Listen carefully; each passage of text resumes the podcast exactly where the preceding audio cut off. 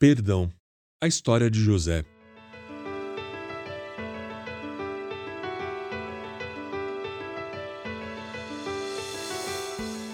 A história de José vem de Gênesis, o primeiro livro do Velho Testamento.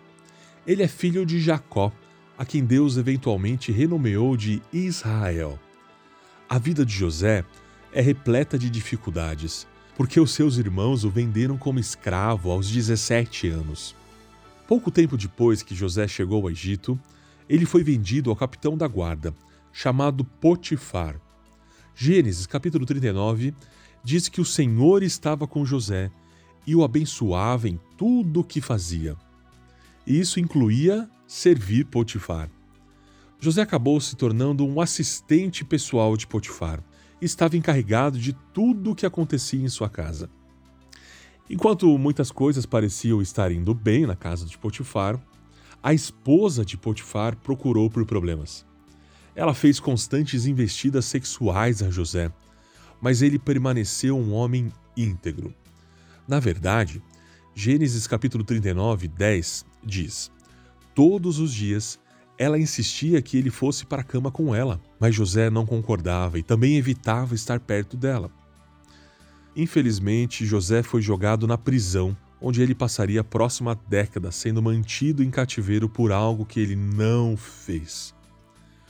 Dor de cabeça e sofrimento prevaleceram na vida de José, e ainda assim, ele não parava de trabalhar duro ou de ser um homem íntegro. Embora essas características devam ser aplaudidas, a lição mais impressionante que podemos aprender na vida de José é a sua habilidade em perdoar os seus irmãos. Eles o traíram profundamente, mas ele escolheu perdoá-los e olhar para uma perspectiva maior. Em Gênesis 50, 20, José disse: Vocês planejaram o mal contra mim, mas Deus o tornou em bem, para que hoje fosse preservada a vida de muitos. Quando José tinha 17 anos, ele foi vendido como escravo. Ele não sabia como Deus estava trabalhando os detalhes de seu futuro. José poderia ter ficado amargo, com raiva, mas ao invés disso, ele trabalhou duro, não se importando onde ele estava e quais eram as suas circunstâncias. Com o passar do tempo, José entendeu o porquê desses eventos em sua vida. Todos nós passamos por situações em nossas vidas que foram difíceis. Algumas delas foram causadas por outra pessoa, e algumas delas nós mesmos as criamos.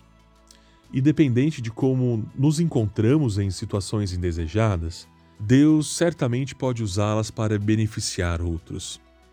Talvez alguém o traiu tão profundamente que você acha que nunca mais poderá confiar novamente. Pode ter havido uma perda em sua vida que fez com que a sua esperança evaporasse. Essas não são experiências agradáveis, mas como caminhamos e nos curamos por meio delas, pode ser a chave para desbloquear não apenas a nossa própria liberdade, mas também a de outra pessoa. Será que existe uma área onde você está abrigando amargura e precisa perdoar alguém que te machucou? Peça a Deus para revelar isso a você. No tempo certo, Ele mostrará a você como Ele pode redimir a sua dor para beneficiar alguém.